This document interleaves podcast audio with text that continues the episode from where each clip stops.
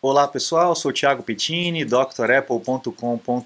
Bem-vindo ao 85º Dr. Apple News, toda sexta-feira feito com muito carinho para vocês e com a ajuda de muita gente, né? O Antônio Andrade, Renato Azan, Sandro Silva, Fabrício Caetano, Armstrong, agora, o Gilberto Freund também mandando, mandando notícias. Espero que tenha falado certos nomes. Daqui a pouco eu não vou conseguir falar tudo, vou ter que colocar a legendinha aqui de todo mundo que colabora.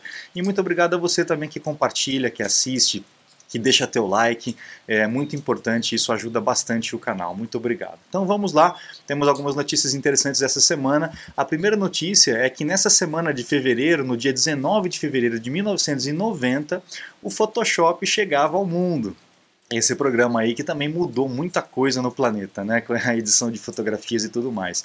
E ele foi é, feito sob, sob medida aí para o Mac, né? Em 1990 lançava o Photoshop para o Mac, que depois foi adaptado para o Windows. E tem muita gente que achava que o Photoshop tinha sido feito para o Windows e depois portado para o Mac, na verdade foi ao contrário. A versão 1.0.7 do Thomas Knoll né, e do, do John Knoll é, dia 19 de fevereiro, lançou para o Mac System 6.0.3. Não era nem Mac OS é, que chamava, era Mac System, né? 6.0.3, então é uma notícia histórica pra gente. O que eu acho ruim só do Photoshop é que ele não mudou muito o jeito de fazer as coisas. Foram implementando as ferramentas, mas o aplicativo continua um jeito muito chato de, de trabalhar comparado com outros aplicativos que são muito mais fáceis, né? Mas realmente é um programa que também mudou o mundo, né? Eles podem, podem afirmar isso. No dia 22 de fevereiro de 2001, a Apple começou a lançar os iMacs com temáticos, né, com essas o Flower Power, essas bolinhas azuis aí, o, meio flashback, meio hip, né, esse tema aí que é bem propício da, da, daquela região. É, não vendeu muito, mas fazia sucesso esses iMacs coloridinhos. O pessoal é, foi um choque grande na época, né? Aquelas cores translúcidas e depois entraram essas cores é, mais trabalhadas com texturas e tudo mais. Foi bem legal. Bom, também outra coisa que foi lançada em fevereiro, no dia 20 de fevereiro de 2004, foi o iPod Mini. Esse iPod Mini era muito legal, foi o som do meu carro durante muito tempo esse aqui. É, e inclusive esse cinzinho aqui, a bateria era excelente, a navegabilidade era espetacular, realmente esse iPod era muito legal. Quem teve um desse aí, levanta a mão. Eu tive aí, realmente aproveitei bastante. Agora vamos para as notícias atuais aí da nossa semana, né? É, o WhatsApp ele vai cortar aí a, a comunicação da turma, é, acho que é no dia 15, é isso, ó, dia 15 de maio, tá pessoal? lembra daquele aviso que eu falei de privacidade, aquelas coisas todas? Se você não aceitou, ele vai continuar oferecendo para você, mas se você não aceitar, até o dia 13 de maio, é isso mesmo? É, não, 15, desculpa pessoal, dia 15 de maio. É, se não aceitar até dia 15 de maio, ele vai cortar a sua comunicação. Então fique ligado com relação a isso, tá?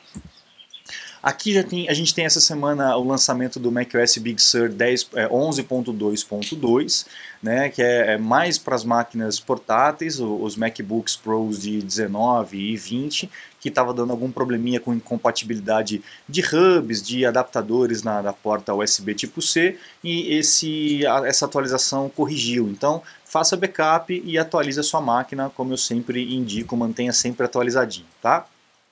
Você está desperdiçando seu iPhone, iPad, Mac? Ganhe tempo e produtividade com nossos cursos. Você vai aproveitar melhor seu Apple. Matricule-se em drapple.com.br. Essa semana também saiu uma notícia: 30 mil Macs foram infectados pelo Silver Sparrow, o primeiro vírus para Mac.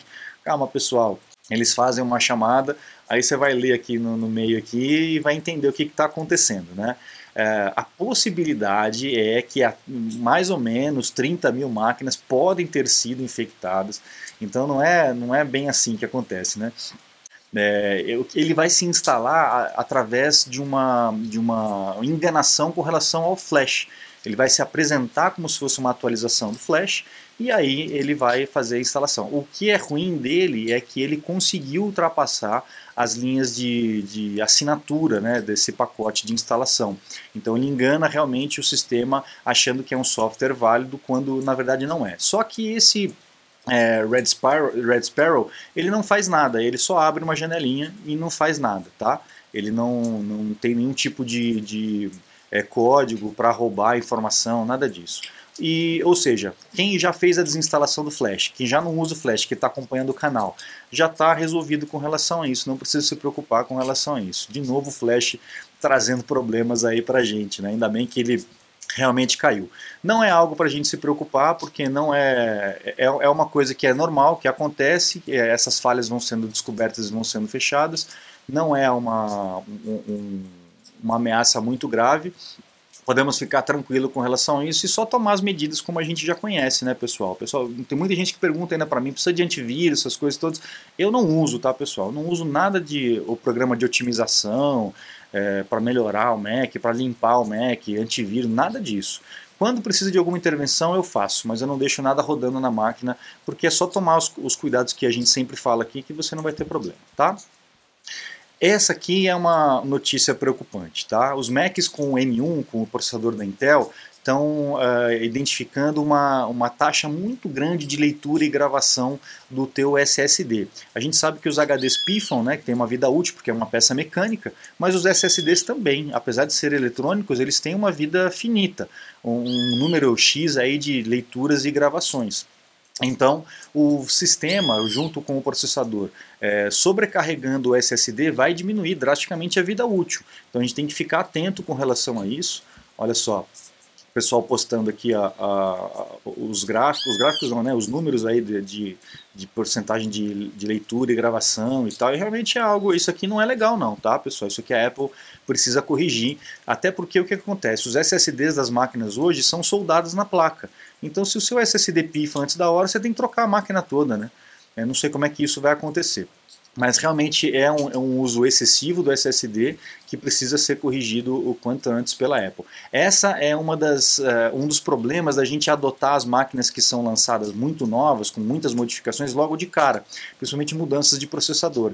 Então eu uh, sempre indico aguardar um pouquinho, se você depende da máquina para trabalhar, aguarda um pouquinho para pegar a segunda versão que já vai estar tá mais melhorada, tá?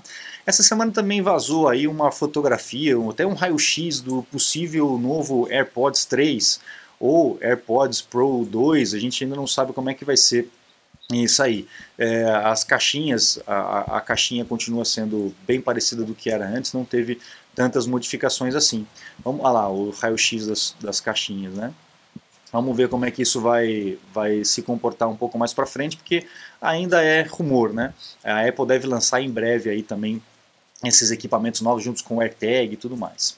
Essa outra notícia é do, do lançamento do iMac, que está todo mundo esperando já faz 10 anos, né? Todo mundo esperando uma, um redesign aí do, do iPad, não, do, do iMac, né? Que provavelmente vai se tornar parecido com o iPad. E inclusive existe esse rumor dele vir coloridinho assim. O que vocês acharam, pessoal? Não sei se isso vai é, um iMac, o, o, MacBook Air, tudo bem, é uma máquina mais para o pessoal em geral e tal. Você vê que as máquinas é, profissionais da Apple são mais sóbrias, não tem muito frufru, né? Não sei se a, iMac viria coloridinho. Pode ser que venha duas variações aí, um cinza e um black, como tem no Mac, iMac Pro. Mas não sei, vamos ver. O John Prosser que está dizendo isso aí pode ser uma grande mudança para a gente. A gente ainda não sabe. Lembrando os velhos tempos lá do iMac coloridinho, né? Inclusive que a gente falou lá no começo agora do News, tá? O Ming Chico, que é o nosso oráculo, está dizendo que é bem provável que a Apple volte a utilizar a porta HDMI e a, e o, a entrada de cartão SD nos MacBook Pros aí novos que serão lançados. Não sei se o SD card viria, seria um passo atrás uh, muito drástico. A HDMI até acho que é bem provável, mas o, SD não sei. Aí é especulação minha, tá pessoal? voltando muito para trás. Eu sei que tem muita gente que depende de leituras de cartão é, e que acham ruim essas máquinas novas com poucas entradas, com essa entrada USB tipo C. Apesar da entrada ser muito boa, um cabo só para tudo, essa transição realmente é, dificulta o nosso dia a dia. Tem que ficar com adaptadores por aí, realmente não é legal.